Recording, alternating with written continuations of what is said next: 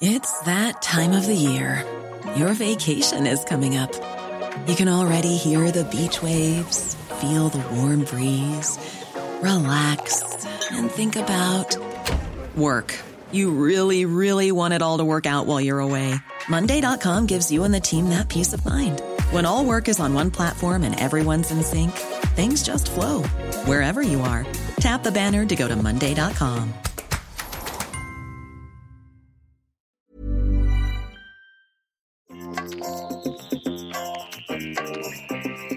le podcast de So Sweet Planet. Je suis Anne Greff et je vous propose des rencontres autour des thèmes des droits humains, de la culture et de l'environnement. Dans ce podcast, après cette petite introduction, je vous propose de rencontrer J'Augustine pour parler de son livre Assisi, il faut souffrir pour être française. J'ai découvert J'Augustine, autrice, humoriste, parolière, entre bien d'autres activités et talents qu'elle vous décrira elle-même, lors de la sortie de son premier livre, un excellent recueil de nouvelles qui s'intitule Neuf histoires lumineuses, que j'avais présenté sur sosweetplanet.com. Dans son nouveau livre, donc Assisi, il faut souffrir pour être française, toujours aux éditions Présence africaine, J'Augustine propose une fiction inspirée par des événements et réflexions tirées de son propre parcours et de celui de femmes racisées qu'elle a interviewées. Au travers de sa vie quotidienne, la narratrice Sissi Lama nous offre une bonne paire de vers correcteurs, histoire de bien voir les détails qui habituellement nous échappent, le tout porté par une écriture désinhibée, des analyses au scalpel, beaucoup d'autodérision et un humour décapant. Ce livre est sa lettre d'adieu à la France après 16 ans de tentatives de vie commune. L'interview qui va suivre vous propose d'en savoir un peu plus. Ne vous inquiétez pas si vous entendez des parasites et crachouillis, ce n'est pas un mauvais contact dans votre appareil, mais un problème de son qu'exceptionnellement nous avons eu lors de l'enregistrement. Malgré plusieurs interruptions, nous n'avons pas réussi à en identifier la cause et le lendemain, l'enregistreur et ses micros refonctionnaient normalement. J'ai rencontré J'Augustine mi-juin avant qu'elle ne parte comme sa narratrice s'installer définitivement au Canada. Elle m'a donné rendez-vous dans le cadre bucolique d'un petit jardin du 14e arrondissement de Paris. J'Augustine, bonjour. Bonjour Anne, ça va? Ça va, C'est pas trop chaud? Ça va. J'Augustine, je vais te laisser te présenter parce que tu vas le faire beaucoup mieux que moi, je pense. Ah ouais? Comme dans les entretiens d'embauche. Joe Augustine, pas Augustin, autrice et humoriste de l'intersectionnalité. Autrice pour la littérature, la musique, l'audiovisuel, la bande dessinée. Qu'est-ce que j'ai- oublié? Le stand-up, ouais, et, la révolution. Dans un but de- d'intersectionnalité, de féminisme, afro-féminisme, intersectionnel, pour lutter contre le patriarcat blanc, cis, hétéro, capitaliste. Donc pour lutter contre la misogynie systémique, le racisme systémique, les LGBT-phobies systémiques aussi, l'hétéronormativité systémique, le classisme, le validisme, contre les violences dites euh, systémiques. You. Heureusement, je t'ai laissé te présenter. Ah, ah, ah. Alors, on se rencontre pour parler de ce livre Ah si si, il faut souffrir pour être française. Tu avais déjà publié un premier livre aussi aux éditions Présence africaine Mhm. Qui s'appelait qui s'appelle Neuf histoires lumineuses que j'ai adoré. Et tu publies toujours aux éditions Présence africaine donc ce comment tu l'appelles un- c'est un roman? On peut l'appeler un roman Roman très autobiographique, une fiction autobiographique. un- autofiction. Ouais, de l'autofiction, quelque chose d'assez hybride.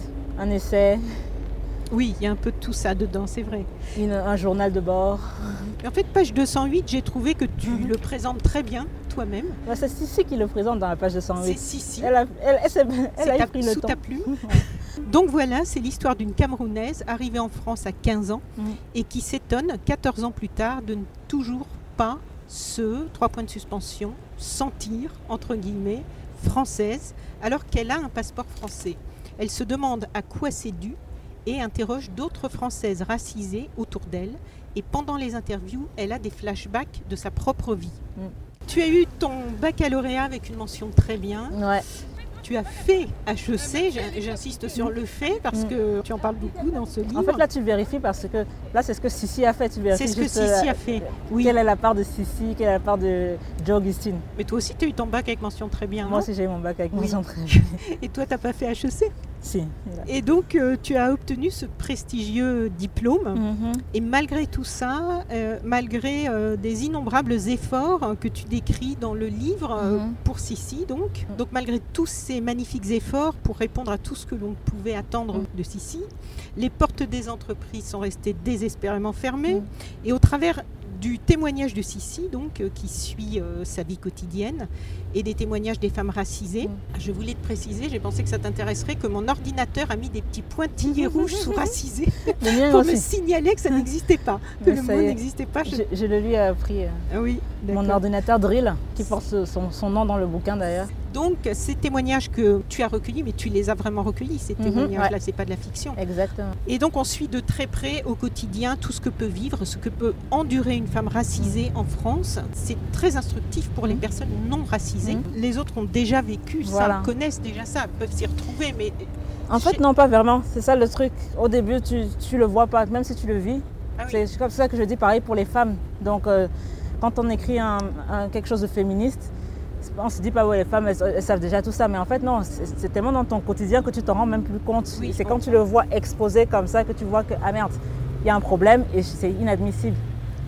Mais quand c'est juste toi, tu te dis, allez, il y a pire dans la vie, etc. Donc, euh, non, c'est Oui. vraiment pour la prise de conscience des personnes concernées, d'abord. Et je suis contente euh, que les, les personnes blanches en- en- le lisent et en parlent autour d'elles. Donc c'est très instructif pour les personnes non racisées, mais je me demandais si ça avait été instructif pour toi, en fait, de Ah, collecter tous ces témoignages. Qu'est-ce que tu as appris, toi, au travers de... En fait, même, il y a même des choses que je, je ne savais pas. Tu sais, c'est comme euh, quand tu coaches une personne et que tu dois écouter la personne. Et c'est quand elle dit quelque chose que tu te rends compte que bah, tu n'es pas d'accord avec ça, mais non, elle a tort de se, flageller comme ça. Alors que tu fais exactement la même chose, tu avais dit la même chose la semaine dernière, mais c'est juste le fait d'entendre une autre personne dire la même chose en fait que voilà. Donc il y a d'une part des choses que euh, je ne voyais pas de la même façon parce que je, le prenais pour moi, mm, sur moi, et, d'autres choses c'est parce que je n'étais pas concernée. Donc euh, notamment euh, mon amie albinos par exemple, ben, on pensait qu'elle était blanche, mais quand on voit son nom de famille, on s'attendait à voir débarquer une personne non blanche. Et on dit, mais pourquoi vous ne nous avez pas dit que vous étiez blanche? On pensait qu'elle elle est elle est peut-être mariée et tout. Et ben oui, c'est juste quand tu n'as pas de mélanine, ben, tu peux passer pour une blanche. quoi. C'est sûr, si tu te défrises les cheveux, tu mets une perruque, euh, voilà. Tu croises des témoignages, pas Ouais. que de personnes noires, il y a des, une amie marocaine, Une amie métisse. chinoise. Ouais, Euh, voilà, asiatique. Celle qui est asiatique, euh, euh, mère est-asiatique, père euh, euh, Afrique du Nord, ben, elle sera racialisée asiatique toujours. À partir du moment où tu as les yeux bridés, ben, on ne va pas te dire, voilà, Euh, on va pas t'appeler arabe. euh, même- si je n'ai pas déconstruit le mot arabe euh, là-dedans, je l'ai pris comme on me l'a servi en France. Donc euh, j'ai pas je ne suis pas allée chercher, en fait c'est quoi les arabes en fait Dans le- le- les vrais qui portent ce- ce- cette dénomination-là, je ne suis pas allée chercher, peut-être dans un prochain livre. Ouais, tu découvres aussi même le rapport de classe. Franchement, dans ma SDF vie là maintenant, euh, ben, il arrive, quand je change juste de vêtements, d'habillement, ben, mes interactions avec notamment le personnel médical, c'est plus la même chose. hein. J'ai dû dire récemment à une dentiste que je viens de subir une obturation endodontique et je viens pour faire des couronnes. Elle a roulé des yeux comme ça. euh, elle m'a dit qu'est-ce que je viens pourquoi exactement? Enfin, Comme si déjà parce que oui l'endodontie c'est cher. Non, un, ça se voyait pas que j'avais, je pouvais me faire de l'endodontie. De deux, les mots qui sortaient de ma bouche ne doivent pas être de vrais mots pour elle. Ouais, donc le rapport de classe, là, parfois, c'est même, c'est même raconté aussi. Ça, c'est un événement récent que je suis en train de raconter, mais c'est dans- raconté dans Assisi, comment. Euh, Assisi, il faut souffrir pour être française. Ma rencontre avec euh, ce médecin du travail, cette doctoresse du travail, euh, quand je travaillais chez Biocop et que je devais faire une visite médicale. Mais Le ça, regard a c'est changé dès qu'elle a vu. autobiographique, euh, Ça, c'est réel, cette histoire Oui, bien sûr. Raconte-le. J'ai juste pas l'imagination Attends, pour deux aller- secondes. Donc, tu travaillais à Pour ce Biocop. détail. Et en fait, il fallait que tu ailles euh, passer une visite médicale, comme Ouais. tout employé qui, euh, voilà, au bout d'un Ouais. certain temps, euh, au début, je ne sais pas, Mhm. en entreprise. Je travaille chez Biocop en tant que vendeuse polyvalente. J'ai mon diplôme d'HEC qui ne me sert pas à grand chose. Euh, on me prend pour une menteuse en entretien. On veut toujours vérifier quand j'apporte l'original du diplôme. Euh, quand mon ami Gaspard, bah, il ne sait même pas où est rangé son diplôme. Bah, je dois passer la visite, euh, la visite médicale. Et, et dans le formulaire, on demande ce qu'on a fait comme étude. Mais je dis HEC à la dame de, euh, Médecin Non, à la dame, l'assist- enfin, la secrétaire là, secrétaire médicale. Mais elle dit c'est quoi? C'est euh, c'est quelle fac? Je dis bah, c'est une école. bah, finalement, elle met commerce. Et comme on ça a duré trois minutes, euh, ce, on s'est embrouillé là pour. Dit mais je, je mets, je mets quelle fac Fac de commerce? Je dis ouais, mettez commerce. Apparemment, elle a mis plusieurs points d'interrogation à études. Et le médecin me demande mais point d'interrogation à études, euh, vous n'avez pas rempli Je lui dis ben, j'ai mis HEC. C'est là alors qu'elle me fait attends, attends, attends, pardon. Et c'est là qu'elle découvre que je suis dans la pièce quoi. C'est là qu'on voit que depuis tout ce temps on ne te regardait pas. C'est comme euh, quand tu découvres que la personne est célibataire depuis tout ce temps, tu vois, ok. mais tu étais convaincu que voilà, c'est. Bah là, elle commençait à découvrir mon existence, euh, à réaliser ma présence dans la pièce. Là, on était. Nous étions deux personnes qui méritions euh, d'échanger les idées. J'ai un cerveau disponible pour recevoir ses paroles. Et ouais, dans l'écriture du livre, bah, tu te rends compte aussi que bah, le, rapport de classe, la, la France se traite encore moins bien quand tu es noir et pauvre quand tu es noir et riche. Bah, les interpellations policières, ce sera moins sur les, hommes euh, noirs euh, qui travaillent à la défense. C'est pour ça qu'ils seront moins aussi conscients même de la, violence même euh, de, de la police en France. Tu les verras moins dans les manifs que dans les cités, dans les quartiers, parce qu'il y a ce rapport de classe là. Donc, Mais euh, pour, pour excuse-moi, mais pour revenir à la, à la femme médecin, en fait, elle t'a signé le, le papier ou pas au final? Non. Parce que dans le Non, livre, non, tu dis que par rapport au fait que tu non, j'ai fait cette dû HEC, arrêter. euh, elle considérait que c'était pas ta place de travailler comme vendeuse dans une enseigne. euh, voilà, Simple. ouais, elle faisait ça pour mon bien. Est-ce que tu as eu des retours déjà depuis la sortie du livre? Ouais. Alors comment Tout ça à se passe? là encore, euh, numéro inconnu. Donc ça fait bizarre de voir des inconnus qui t'envoient des textos, qui disent que ça, ça, ça fait du bien et ça pique. Moi, je savais pas que ça piquait, parce que je sais que euh, 9 histoires lumineuses, ça pique un peu. Mais ça fait du bien et ça pique. Euh, ouais, comme le gingembre, quoi. Et tu expliques bien comment le fait de commencer à te documenter sur le sujet du Mhm. racisme t'a entraîné à prendre conscience de choses que tu ne voyais pas avant. Mhm. Et plus tu en prends conscience et plus tu t'éloignes de ton monde euh, d'avant, Ouais. que ce soit tes amis blancs ou ta propre famille, Mhm. qui ne te suivent pas, parce qu'en fait, ils- Sayonara, bitches. même si tu leur donnes des bribes, toi, de tes avancées, ils ne font pas le même parcours que toi. Tu en es où aujourd'hui? Dans la vraie vie? Dans la vraie vie par rapport à, Par rapport à- aux une, amis, à la une famille? fois que tu as fait ce cheminement par rapport aux amis à la Mhm. famille qui n'ont pas fait le même cheminement? En fait, je n'attends plus personne. Euh, j'ai eu mon, mon rythme aussi, hein, parce que je n'ai pas toujours été. euh, je suis toujours en déconstruction, mais il faut aussi avoir cette volonté de déconstruction. Il y a des personnes qui, qui ont la volonté, ça prendra plus de temps, mais il y a des personnes qui n'ont pas du tout la volonté. Mais franchement, je ne vous attends pas. On se verra peut-être dans une autre vie, mais voilà, je. Ouais. J'ai perdu pas mal d'amis et je les ai pas chassés, hein, ils sont partis d'eux-mêmes. C'est, je pense que quelquefois être fidèle à soi-même, c'est, la recette pour attirer les personnes qui te ressemblent.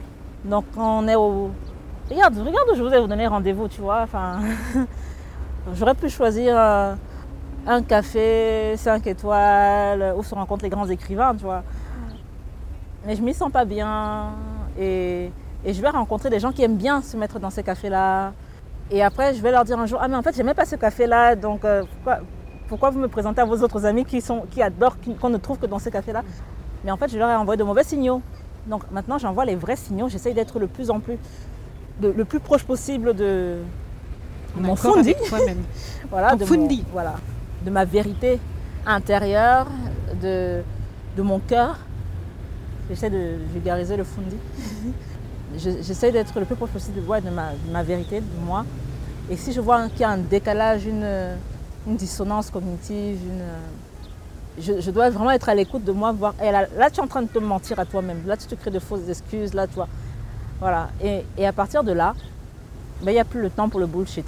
Et de deux, j'ai pris la décision de ne pas, ne plus jamais gaspiller mon énergie sur ces questions qui sont très politiques, qui sont vraiment, enfin, quand c'est ton vécu, voilà, c'est, mine de rien, c'est de l'énergie mentale aussi. Ne plus avoir de débats sur le racisme avec des personnes non concernées par le racisme, de débats sur le féminisme avec des personnes non concernées par le féminisme, de débats sur les LGBT-phobies avec des personnes non concernées par les LGBT-phobies. Donc là, ça m'a fait gagner un temps fou. Et j'apprends maintenant à insulter les gens, si ça me fait du bien.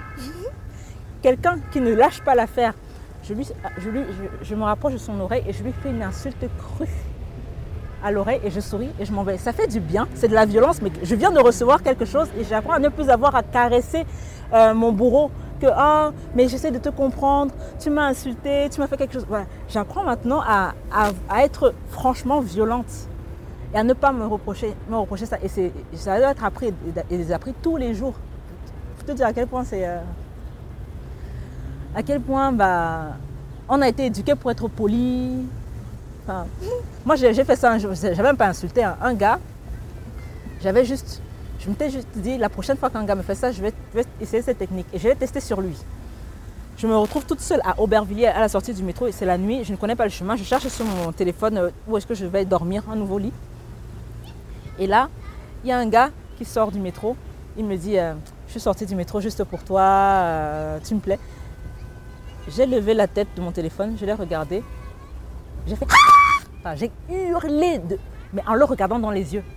Juste ça, j'ai pas insulté, hein, parce que je partais du principe que il n'y a pas que les muscles dans la vie ou les armes. La folie fait peur. En fait, les gens ont peur des gens qui sont un peu, voilà. Et les gens ne savent pas ce que tu peux faire quand, quand, quand les gens voient que tu ne peux pas maîtriser ta, ta réaction. Voilà, il y a cette incertitude-là, ils préfèrent s'écarter. Et donc le gars, quand j'ai crié comme ça, bah, le gars, il l'a détalé, il, il, a trébuché, il regardait derrière lui si je le poursuivais, il courait encore. Et là, j'ai vu la terreur. Je n'avais jamais fait peur comme ça à quelqu'un de ma vie. J'ai vu la terreur dans ses yeux et je m'en suis voulu. Je me suis dit, mais oh là là, est-ce qu'il n'a pas eu trop peur? Est-ce qu'il n'a pas fait mal en tombant tout à l'heure? Mais après, je me demande, mais attends, mais pourquoi est-ce qu'on se... Regarde la charge émotionnelle des femmes. Je suis en train de m'inquiéter pour est-ce que je n'ai... Enfin, est-ce qu'il m'en... Enfin, je ne le connais pas, on s'en fout. Il aurait pu me faire quelque chose, on est seul là dans la nuit. On s'en fout. J'ai noté ma réaction. Ah, je m'en suis voulu. Je lui ai fait peur. Ah, la prochaine fois, on s'en veut pas. La prochaine fois, on lui fait peur. Et on en est fier. Voilà. Et on enseigne aux autres. On balance les astuces comme ça aux autres. Les Canadiens n'ont qu'à bien se tenir.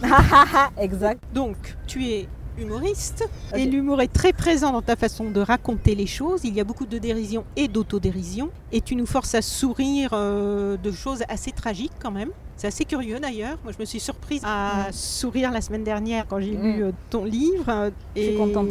Ça met presque mal à l'aise en fait, ah le bon fait de se retrouver à sourire de choses ah non, non, non, dramatiques. Moi, je veux faire rire. C'est drôle, c'est très drôle. Mais avec le recul, après, je vais te raconter sur quelle scène, mmh. par exemple. Je pense à l'histoire de ta tante qui se marie avec un Français blanc et qui veut se faire passer pour une Antillaise parce que c'est mieux que pour une africaine. Donc elle vous convoque avant et elle vous demande à tous de. Euh, elle vous dit voilà, vous êtes antillais, parce que vous êtes ma famille, donc vous allez manger antillais, vous allez danser antillais. Et donc vous vous réunissez pour préparer euh, ensemble de quelle ville vous venez, euh, de, de, quelle île aussi des Antilles et tout ça. Et cet humour donne du recul à ta lecture des faits, des faits qui sont assez terribles quand même.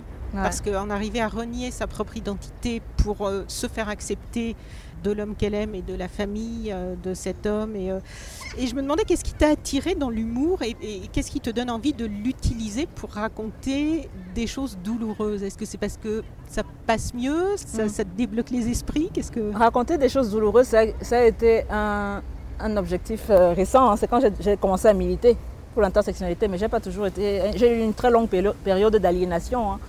Euh, comme c'est décrit dans le, le, le bouquin, je n'ai pas toujours été consciente du, racisme systémique et de toutes ces violences systémiques. Et la vie, la vie se passait très bien. C'était ce qu'on appelle une imbécile heureuse. Donc, j'ai jamais voulu raconter des choses dures aux gens. Jamais. Ensuite, euh, raconter, faire rire des gens, ça, c'est quelque chose que j'ai toujours voulu faire. Enfin, déjà depuis, toute petite, quand j'avais vu, j'ai découvert les. J'étais pas toute petite. Moi, j'étais déjà arrivée en France j'ai découvert les, nuls et les inconnus au lycée. Et pour moi, c'était rire comme ça avec les collègues. Enfin, ton travail t'est payé pour trouver des idées pour faire rire les gens. Enfin, moi, s'il fallait être payé pour quelque chose, ce serait ça. S'il fallait, franchement, je voulais juste m'amuser en fait, je voulais m'amuser en, faisant, en, travaillant. J'aime pas, j'aime pas l'idée même de travailler. Mais voilà, il fallait, il fallait que je m'éclate, il fallait que je rigole. Donc je devais être dans le milieu de la comédie. Sauf que j'ai mis longtemps à, me rendre compte que ça pouvait être un vrai métier, que je pouvais être là-dedans aussi. Euh, donc j'ai pas tou- toujours associé ma carrière à de l'humour. C'est quand je me suis lancée véritablement dans une carrière artistique que je me suis dit, hé, on va faire de l'humour, on va écrire pour des humoristes. Parce que moi j'ai toujours tenu à être dans l'ombre. Je voulais écrire pour des, euh, des dessins animés, drôles, des films drôles, des... je voulais écrire des choses drôles. Il se trouve que je ne sais pas faire de l'humour, pur humour. je sais faire du dramédique. Euh, L'humour vient de la surprise. Donc le drame, le drame, le drame, l'humour. Enfin, il se passe un truc. Enfin, l'humour vient. C'est comme dans Neuf histoires lumineuses où l'humour c'est pas une blague. Enfin, c'est pas une. C'est juste la situation de merde là qui est finalement cocasse. C'est un ton, je trouve, que tu Voilà. as et le recul aussi par Ouais. rapport aux choses. Et ça, je le fais. C'est le truc que je fais le plus facilement. Donc c'est pour ça que pour l'instant c'est ça. Mais j'espère, j'aspire même à terme à arriver à faire un truc sans violence. Euh, je suis inspirée par la série Steven Universe, qui est vraiment un monde mais de paix, et de bienveillance. Et mine de rien, il y a de. Ça ne vise aucun âge en particulier. Je suppose que c'est pour les enfants aussi, pour les adultes beaucoup. Il y a de l'intersectionnalité, il y a du queer, il y a du, du transgenre. Il y a... Le personnage s'appelle Steven Universe. C'est une femme euh, blanche, lesbienne tu qui a où créé. On peut la voir où? Avant, c'était sur YouTube. Moi, j'ai découvert sur YouTube, mais c'était pas, c'était pas légal sur YouTube. C'était des gens qui postaient tous les épisodes sur YouTube. Et là, on a effacé les épisodes que je regardais, donc je peux un peu voir la suite. Mais sinon, c'est une série euh, Comedy Central. Et je pense pas qu'elle, je pense qu'elle est traduite en, français. C'est une, une- collégienne française qui m'en a parlé, mais moi j'ai entendu Steven Universe, je me suis dit c'est mort. En plus, moi je pensais que c'était pour les gens, les fans de Star Wars et tout ça. Je connais toujours pas Star Wars et Star Trek. Ça se passe sur la Terre, mais les gens viennent d'autres planètes. Et je savais pas que ce serait mon univers, mais c'est oh, c'est tellement bienveillant et j'espère pouvoir continuer à apprendre à écrire. Et même, mine de rien, c'est aussi un travail mental, donc de, de guérison. Tu vois bien la progression. Tu vois la différence de temps entre Neuf histoires lumineuses et celui-là, non?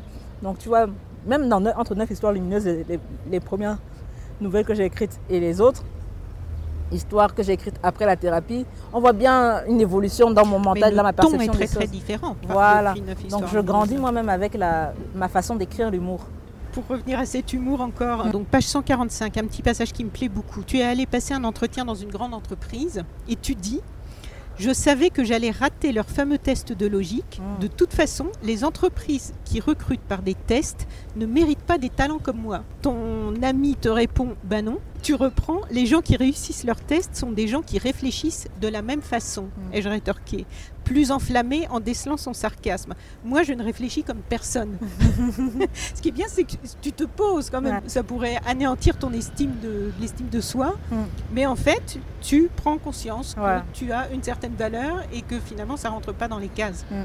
Ouais, exact. Et c'est pareil pour la France, là, maintenant. C'est exactement ce que j'allais te dire, c'est qu'en fait, en arrivant à la fin du livre et en sachant que tu vas partir à Toronto, c'est ce qu'on se dit. La France est une entreprise qui ne mérite pas des talents comme moi. Donc lors de tes entretiens d'embauche, ta couleur reste plus importante que tes diplômes systématiquement, et tu as dire la race, parce que la couleur, euh, la race. ouais. Couleur, mine de rien. euh, En fait, non, c'est une réalité de, de vie. Bon, donc pour toi, on dit la race. Ouais. Ok, donc C'est comme si on me dit au lieu de ton handicap, ta situation, tu vois. c'est- non, c'est un handicap. lors de tes entretiens d'embauche, ta race, à ta demande, reste plus importante que tes diplômes. Tu avales pas mal de couleuvres. Même si les réflexions que l'on te fait ou les comportements sont clairement racistes, en fait, tu n'es pas en position de pouvoir te défendre. Mm. Bien qu'il y ait un mentor, je crois, qui t'ait euh, Ouais. encouragé à le faire. Et tu finis par postuler pour un poste de vendeuse donc euh, dans une enseigne bio. Dans quel état d'esprit tu, tu es aujourd'hui après toutes ces expériences-là C'est-à-dire que les diplômes, tous les efforts que tu as fait pour euh, le monde de l'entreprise, pour tout ça, est-ce que tu as de- des regrets ou finalement tu te dis bah, maintenant ce que je fais c'est plus épanouissant et Non. j'ai- j'ai plus du tout envie de revenir dans ce monde euh, Non, en fait, vu que c'est ta vie, tu vois. En fait, sans toutes ces expériences, il n'y aurait jamais eu d'Augustine la militante. Enfin, c'est juste, c'est juste ta vie. Oui, parce que toutes ces expériences, tu aurais pu, euh, ça aurait pu te rendre plus radical, mais radical dans un sens euh, Mm. agressif et ouais, mais je suis violent. radicale et agressive et violente. hein. Oui, et en même temps, tu dis que tu veux aller vers quelque chose de plus bienveillant et de Ouais, plus mais pas pour- apaisé. pour, pour moi, c'est pour moi en fait, euh, pour, dans ma création, parce qu'en fait je veux vivre de- de- des histoires que j'écris entrer dans ce monde-là et, et- et me faire du bien, faire du bien à une communauté. Enfin, voilà. Mais n'empêche que c'est juste peut-être mon côté, c'est ma personnalité aussi de ne pas être dans le, la violence physique franche. J'ai plus tendance à, à couper les gens de, de ma vie, de mon espace, mais à juste dire non, quoi. Voilà, et ça, ça c'est radical. Ça, c'est. euh, là, par exemple, euh, je fais aussi très attention, là, récemment. J'ai présenté mon livre dans une bibliothèque féministe, à Violent Co. Ouais, c'est beaucoup de. Oui, lesbiens et féministes. Et, mon livre, c'est de l'afroféminisme sur le vécu des femmes racisées en France. Les citations sont des rappeuses. Et là, dans le cadre d'un festival qui c'était le festival Niofar, euh, un festival décolonial, organisé par euh, des mecs cis, bah, pour animer la présentation, la lecture de mon livre, on avait choisi un journaliste, un mec cis hétéro. Et juste. enfin, le gars me fait un caca nerveux parce que euh, j'ai dit non, je voudrais une femme racisée pour faire la présentation. Mais, même j'ai pris une femme racisée, une lectrice, euh, une étudiante en, lecture littérature comparée. Et je suis très très fière de mon choix et très contente du résultat. Et, pour moi, voilà, je ne veux pas donner la parole. Enfin, je enfin, sais pas, c'est le pouvoir quand même. Là, on est dans une bibliothèque féministe. Je vais faire venir un mec, c'est genre il n'y a plus de femmes ici dehors pour faire qui ont lu le livre, qui qui veulent même qui n'ont pas lu, hein, parce que voilà, il n'y a, plus de femmes, on va dire. Enfin, je sais pas, les gens voient bien quand on est dans des espaces sur sur l'antiracisme, voilà, ça va les choquer que ben, c'est un blanc qu'on a trouvé pour venir euh, faire euh, la, modération, alors qu'avec tous les tous les journalistes euh, noirs ou racisés qui, qui auraient pu, on va dire, mais non, j'en connaissais pas, personne, j'ai mis une annonce, personne n'est venu, ben, j'ai pris mon ami quoi. Ben voilà, là on va s'énerver, mais là quand, quand je dis que ben, je veux une femme racisée, est-ce que les gens se rendent compte quand même que mine de rien, on peut pas dire quelque chose et faire le contraire? Enfin, ce sera la personne qui va modérer la, euh, la, lecture, qui va donner la parole au public, qui va lancer le ton. Mais si la personne n'est pas concernée par l'oppression, ne sait même pas, elle va donner la parole, à, elle va donner la parole à un homme, il va donner la parole à un mec cis sans même se dire ah mais pourquoi je donne la parole à un mec cis d'abord? Enfin, on, on s'en rend pas compte. Et ce sera même pas le même rapport dans la discussion en fait. Enfin, là on parle de meuf à meuf, on parle de c'est quoi être française ici. Enfin, c'est quoi être une femme en France? Et lui, il sait pas, même si, même si on n'a pas besoin de vivre l'oppression pour, euh, pour euh, s'identifier, mais pour créer ce rapport de cette liberté de la parole, toutes ces situations pour lesquelles on n'a plus besoin de- d'expliquer, de, développer. Donc on ne va pas tilter pareil à certains passages. Pour moi, c'est une question aussi de pouvoir que tu donnes. Donc là, j'étais en train de dire, d'envoyer à mon public, je suis en train de donner dans une bibliothèque lesbienne et féministe du pouvoir à un homme cis hétéro. Enfin, je sais pas, je sais même pas pourquoi chaque fois. J'aime beaucoup euh, ouais, le sarcasme.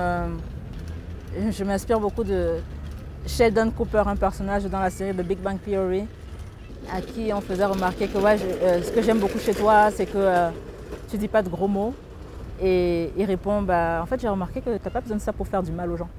Donc ouais, je pars du principe que pour blesser quelqu'un, tu, tu peux faire une phrase euh, sans aucun gros mot. Sans, voilà. Même si mon objectif c'est de faire du bien aux gens, ben, je ne m'énerve plus, je, ne sécrète plus de, cortisol. euh, voilà, c'est pas bon pour mon cerveau, pas bon pour mes neurones et ça ne produit rien. Euh, quand je crie, je crie, mais c'est pas sur quelqu'un. Euh, je ne te laisse pas te savoir responsable de ma colère actuelle là. Et je pars toujours du principe maintenant que, bah, enfin, tu vois la phrase qui est sortie après MeToo, là, take your, your broken heart, make it into art.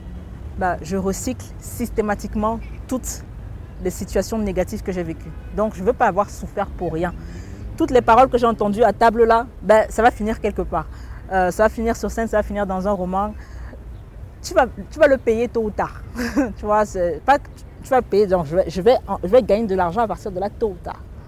Ça va faire du bien aux autres, ça va, être- ça va, être, ça va produire autre chose.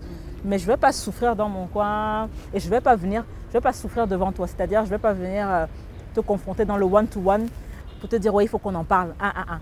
Ça, je- franchement, plus le temps pour ça. On me le reproche, on me le reproche souvent. Ouais, ouais. De, de ne pas prendre le temps, de la confrontation, de, enfin voilà. Ouais, j'ai plus le temps de chaque fois, avec chaque personne qui me fait du mal, s'asseoir et réparer les choses, quoi. Il y a une fois, j'étais invitée dans un colloque à Mulhouse. J'étais la seule personne qui, n'était pas dans la recherche, qui n'était pas universitaire. Et j'étais au, fond de la salle avec ma capuche je n'intervenais que le deuxième jour. Toute la première journée au fond de la salle, on pensait, enfin, les gens me regardaient étrangement quand on distribuait le plan de Mulhouse euh, à tous les intervenants, intervenantes. C'est surtout eux. Ben, moi, quand je tendais la main, ben, on me sautait, on allait poser sur la table. Euh, quand je, les suivais, je les suivais maintenant, c'est ça que je dis comme phrase, jusqu'à l'hôtel où tout le monde était hébergé. Ben, pour le check-in, on me regardait avec méfiance. Ben, en fait, tu es là pourquoi Toutes ces choses, je n'ai pas répondu, je n'ai pas, tu vois, j'ai juste gardé pour plus tard. Il y aura une réponse. Je savais que j'avais un papier le lendemain. La réponse était l'introduction au papier. Et les personnes qui, se sentent morbeuses se mouchent, elles étaient toutes dans la salle. Et je suis du genre à regarder dans les yeux pendant que je, mais je suis sur scène maintenant, je suis en représentation et je ne suis plus dans le euh, dans la, la- l'ascenseur avec toi où je, dois maintenant je pose, me pose la question à moi et pas à elle, tu vois, non. Je te fais une phrase, un paragraphe qui introduit bien le papier que j'allais faire parce que l'exemple c'est mon vécu. Voi- Voici ce que voici ce que j'allais vous raconter. Ce que vous m'avez fait vivre hier là, c'est ça que j'allais vous raconter. Et ça, pour moi, ouais, ça reste de la violence parce que je ne cherchais pas, je ne cherche pas le dialogue. Parce que pour moi, ces personnes ont déjà parlé et je ne fais que répondre. Ces personnes ont- m'ont déjà euh, fait subir leur violence, mais je ne fais que leur envoyer ce que j'ai. De ma façon à moi, ma manière à moi, euh, ça peut être sur scène, elles peuvent se retrouver dans le, dans le bouquin, se reconnaître. Même si c'est pas, en- je n'écris jamais en me disant vous allez vous lire, tu vois. C'est pas, c'est même pas à vous que je pense. Je sais que j'écris en me disant ben. En fait, quelquefois, j'oublie même que j'ai mentionné certaines personnes et, et je reçois des mails incendiaires derrière où ça m'est arrivé. Euh, des mails pas. Et j'avais vraiment complètement oublié. Bref. Et ton livre donc devait s'appeler euh, On est en France ici.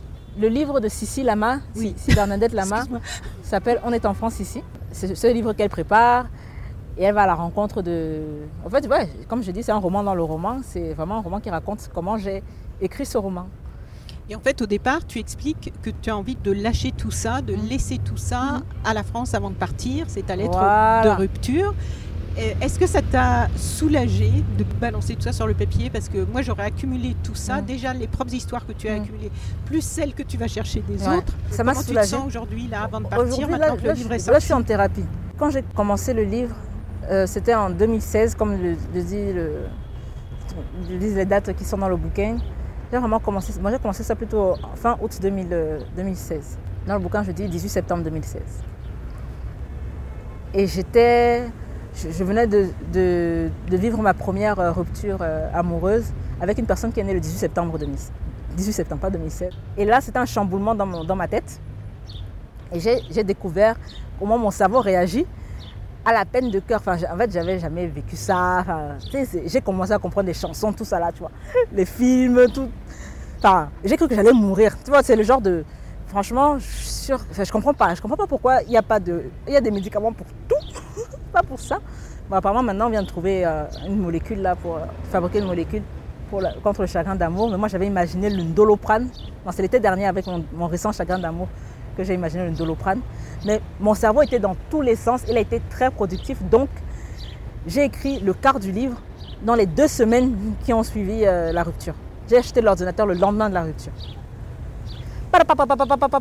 Donc j'étais en mode blabla. J'ai fini d'écrire le livre le 31 décembre 2016 à minuit heure de Los Angeles. Je voulais pas entrer dans 2017 avec ça. Sauf que 2018, février 2018, Présence africaine me dit qu'il faut retravailler le livre. Sachant que j'ai déposé le livre le 6 janvier 2017. On me dit ouais il faut retravailler et tout. euh. J'étais déjà en train de travailler, j'étais déjà bien avancé sur mon troisième bouquin. J'étais au Cameroun et elle me demande si je peux avoir ça à la fin du mois de février. Je dis ouais tranquille. Non, j'ai une page blanche J'ai réussi à débloquer la, la page blanche en avril 2018 en me remettant dans une relation amoureuse. Au début, c'était en cherchant, j'ai trouvé un plan cul. Euh, parce que voilà, je me suis dit peut-être l'énergie sexuelle, parce que je trouvais pas en fait, voilà. Et oui, en effet, ça aide aussi. Il n'y a pas que le malheur de la, la déchirure euh, amoureuse. Il y a aussi, euh, je sais pas, faire, refaire l'amour, avoir des orgasmes, voilà, ça, ça, ça rebooste un peu la machine créative. On a eu une histoire euh, et, et j'écrivais, j'écrivais, j'écrivais. Et là, la réécriture a été un, un accouchement, mais très, très, très douloureux. Enfin, tu sais, euh, mais j'ai jamais souffert, autant souffert pour écrire un livre. La réécriture, c'était. En fait, c'est devenu. La première version de ça n'a rien à voir avec ce que c'est maintenant. C'est devenu un roman dans le roman avec la réécriture. C'est devenu même plus radical avec la réécriture. Là, tu vas voir les N majuscules, les B minuscules, noir et blanc. C'était pas, pas le cas en 2016. Les rappeuses, là, c'était pas le cas en 2016. En 2016, il y avait Charles Aznavour, il y avait Georges Brassens dedans. Ouais, comme citation. Il y avait euh, Jean-Jacques Ah, ça ne Goldman. pas faire le même effet, c'est sûr. Voilà, parce que mais il y a toujours, tu trouveras toujours des, des citations à propos avec le truc, avec le- les citations de rappeurs, ce sera beaucoup plus compliqué. Au tout début, quand tu cherches des- une citation pour ponctuer ton, ton paragraphe, tu auras toujours un, un mec blanc, cis hétéro dans ta tête, parce que c'est ce que tu as le plus entendu. Donc euh, là-bas, j'aurai ma chance et j'aurai mes droits, n'y va pas. La fierté qu'ici, je n'ai pas. Là-bas, ben, tous ces trucs-là, il y a tout- plein de chansons chantées euh, par des hommes blancs cis hétéros qui, euh, qui, qui vont très bien avec ce que je vis en ce moment. Mais ça là, ça a été effacé euh, de la version même de qui je suis. J'ai grandi avec le bouquin, mine de rien. Entre temps, je me suis politisée, radicalisée. Ouais, là, la France qui tremble parce qu'elle pensait qu'il n'y avait que les Arabes, les musulmans qui se radicalisaient. Les femmes noires sont censées être gentilles, garder nos enfants. Mais non, non, non. Les- ah là là, mais qu'est-ce qu'elles nous font? Et je souffre en écrivant, juste même la, forme et le fond en fait. Parce que tu, tu sais que, c'est comme quand tu accouches un enfant, tu sais pas à quoi il va ressembler, tu sais pas où seront ses yeux, tu tu sais pas quoi. Enfin, mais il n'y a que toi qui dois faire la chose pour que ça ressemble à quelque chose, tu vois. Tu sais pas quel est le résultat attendu, mais tu sais que ce sera quelque chose de génial. Mais sans cette souffrance, souffrance-là, il n'y aura pas cet enfant. Et bien, je, je trimais, je, ne savais pas ce qu'on attendait de moi en plus, sauf qu'il il y a eu le déclic avec la relation amoureuse de ah oui, je vois maintenant. J'ai réussi à voir le, bouquin différemment, à prendre de la distance. c'est comme si on avait switché mon cerveau là. Et, pour écrire ça, c'était chaud de chez chaud de chez chaud. Et quand j'ai fini d'écrire, déjà, pendant que j'écrivais, euh, je commençais à me sentir pas bien dans ma tête. Parce que en fait, tu vas vraiment chercher de plus en plus loin dans ton ventre, dans ton vécu, les choses que tu voulais oublier. Donc là, tu rouvres des blessures. C'est pas bien. Même si j'étais, comme j'ai dit tout à l'heure, heureuse et amoureuse. Tu vois, c'est dense, c'est enfin, voilà. Mais il se passe quelque chose dans une zone de ton cerveau, là, c'est pas bien. Tu sens pas bien. Après, j'ai fini d'écrire. Là, c'est enfin fini. Tu vois, tu sens la fin. Et, et surtout que j'avais refusé toutes les missions freelance. Je suis freelance aussi, professionscribe.com. Scribe, Et je refusais toutes les missions. Et là, c'est là que tu vois que les gens, sont, les gens ont envie de travailler avec toi quand tu n'es plus disponible pour travailler. Donc, je leur disais, attendez le 1er juillet, je suis disponible à partir du 1er juillet. Au début, c'était 1er juin, mais non, on va attendre 1er juillet.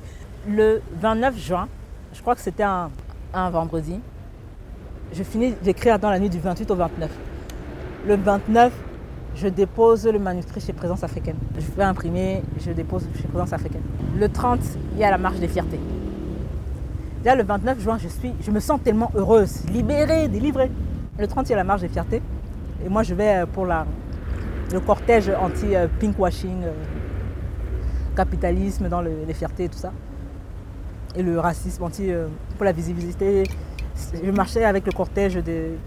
Il y a plusieurs associations, comme notamment Kitoko, qui avait organisé un cortège de, tête de la marche de fierté. C'était pas la partie fête, c'était la partie manif. J'y vais.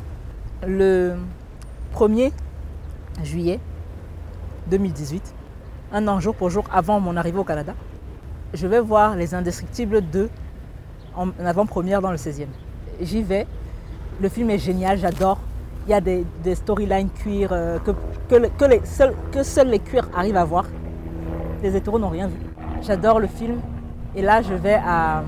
Après la projection des Indestructibles 2, me voici à Soupe-sur-Loin, à 14h. Me voici dans la chambre, dans mon lit. et je n'ai aucun livre à écrire. Enfin, si, tu as toujours plein de projets, mais j'ai plus de.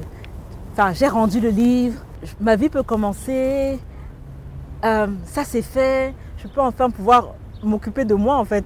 Euh, je sais même plus ce que je faisais avant d'écrire ce livre en fait. Je sais plus ce qu'on fait normalement quand on n'est plus à 100% dans un truc.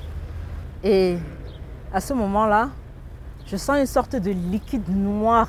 Enfin, une sorte pas de liquide, une sorte de nuage euh, mou, noir qui se répand dans ma tête.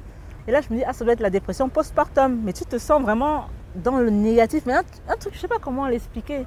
Il n'y a rien qui s'est passé vraiment de. Enfin, on a tué personne, tu vois, mais. Mais a. Ça, ça, noircit dans ma tête, ça s'obscurcit, ça se.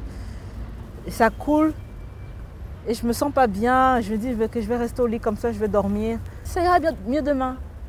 Et demain, ça va pas. Il y a, tous ces clients-là qui veulent maintenant qu'on parle business. Mais moi, je veux juste que vous me laissiez tranquille. Je veux juste.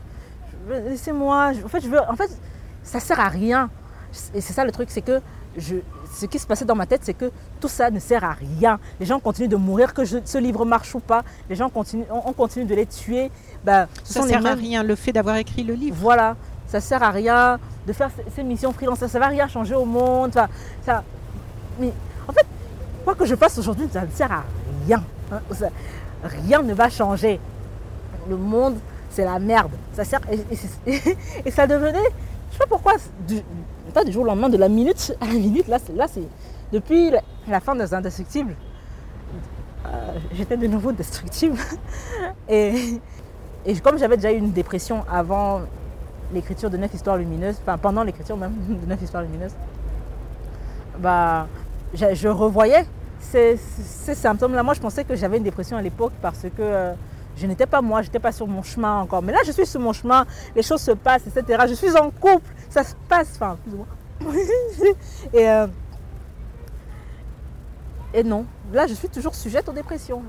Ah merde, en fait, c'est un truc que j'ai. Il y a des gens qui, sont, qui, ont des rhumes, souvent des, états grippaux. Ben, Celle-là, euh, même quand les choses vont bien, ben, quelquefois, tu ne sais pas. Enfin, je devais être content, j'ai rendu mon manuscrit et je l'adore. Enfin, là, là c'est bon, je sais, ça c'était la version numéro 194, elle est bien. Allez, là c'est bon. Euh, ça c'était il y a un an. Ça c'était l'été dernier, ouais. Ah ouais, ça fait un an. Et donc j'ai commencé à sombrer dans la dépression. Ben, j'ai refait un suivi psychologique. Voilà comment, dans quel état le... on se dirait que ça, ça me fait du bien. J'ai envoyé chez la France, ça y est, euh, je me sens mieux.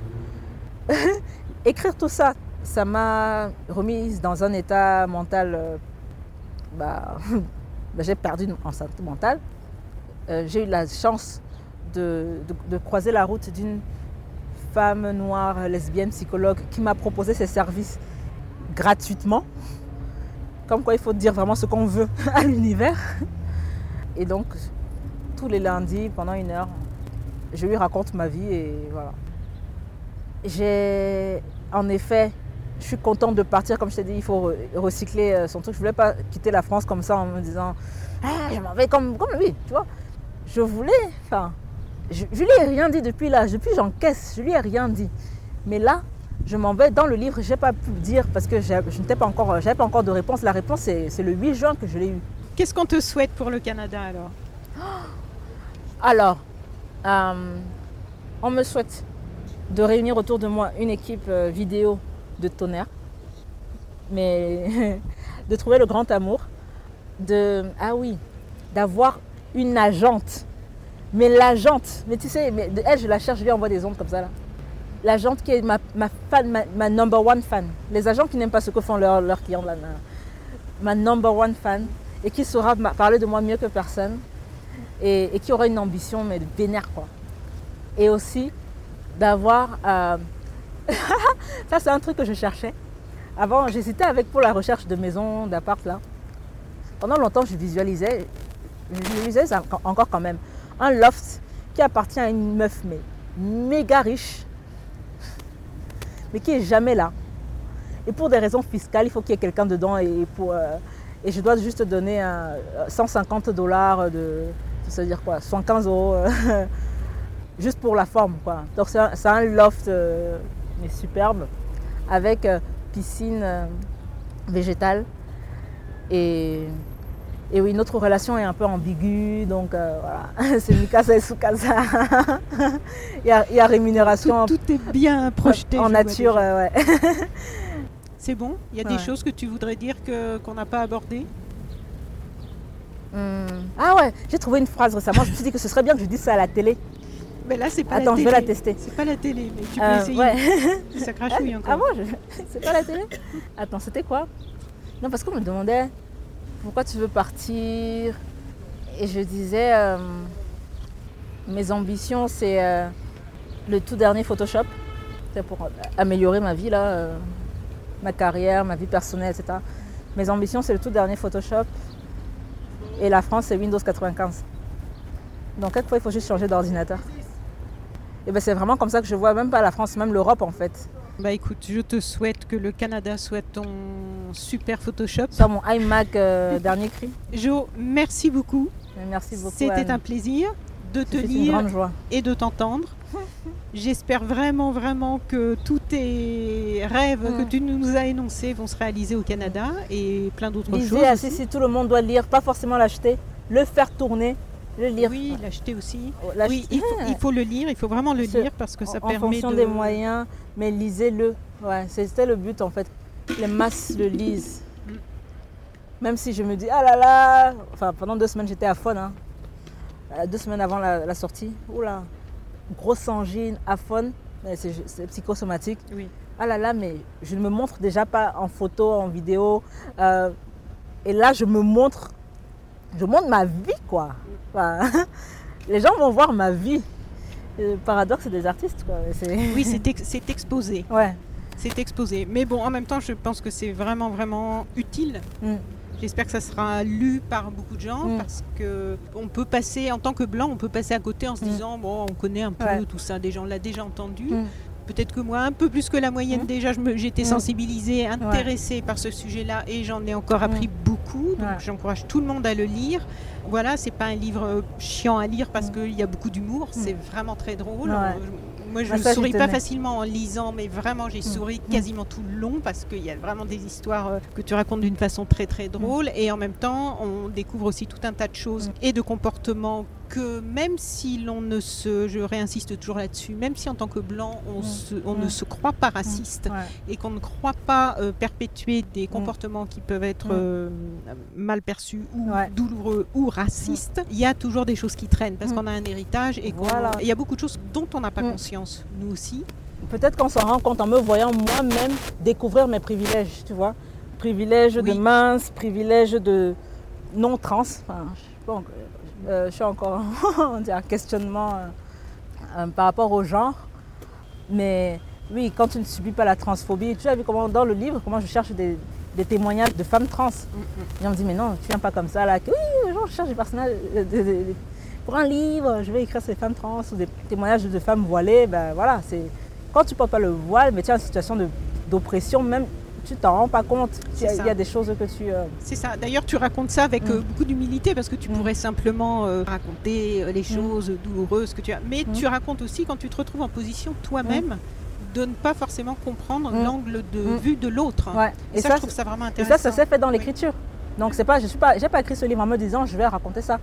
C'est juste que j'ai écrit ce livre en, en me prenant des claques, des portes euh, de personnes voilées, de personnes trans, alors que je- moi je voulais une sorte de diversité, euh, pluralité de- de- de- des- oppressions et pas seulement celles qui me concernent. Et en effet, dans certaines situations, bah, je suis en situation de, euh, je suis celle qui op- oppresse, opprime.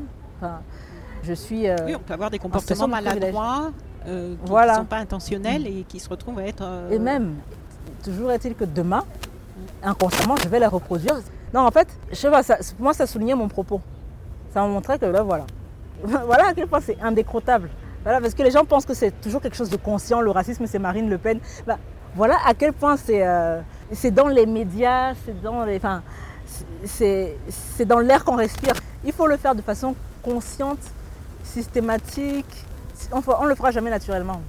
Moi, je, sors d'une formation pour, euh, pour déconstruire l'intériorisation de la négrophobie. Donc, je dois faire une formation pour apprendre à faire confiance aux personnes noires. Non, voilà à quel point ça doit être euh, conscient. Ça ne se fera, se fera pas inc- inconsciemment, en fait. Ça doit être désappris tout le temps, tout le temps, continuellement. Pour désapprendre, il faut aussi qu'il y ait un, une- un souhait de désapprendre. Voilà, Faut- Et, et exactement. il faut prendre conscience que l'on a quelque chose à désapprendre et ne pas, Exactement. ne pas le nier pour Exactement. pouvoir avancer, Mm. pour que tout le monde puisse avancer. Mm. Eh bien, nous allons terminer sur ces bonnes paroles. Merci Pour beaucoup. avancer. Toucher le micro. Ah oui. Merci beaucoup, Augustine. Très bonne continuation. Merci. À bientôt, j'espère. Au revoir. Merci, bisous, bisous. Chers auditeurs, si vous avez apprécié cet entretien, merci de mettre 5 étoiles au podcast de So Sweet Planet sur iTunes. C'est très important pour qu'il ait plus de visibilité. N'oubliez pas de vous abonner, soit à la newsletter sur sosweetplanet.com ou sur iTunes au podcast, ou les deux, pour être informé des prochains podcasts mis en ligne. À bientôt.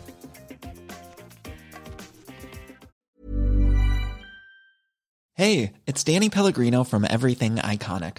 Ready to upgrade your style game without blowing your budget? Check out Quince. They've got all the good stuff shirts and polos, activewear, and fine leather goods, all at 50 to 80% less than other high end brands. And the best part? They're all about safe, ethical, and responsible manufacturing. Get that luxury vibe without the luxury price tag. Hit up quince.com slash upgrade for free shipping and 365 day returns on your next order. That's quince.com slash upgrade.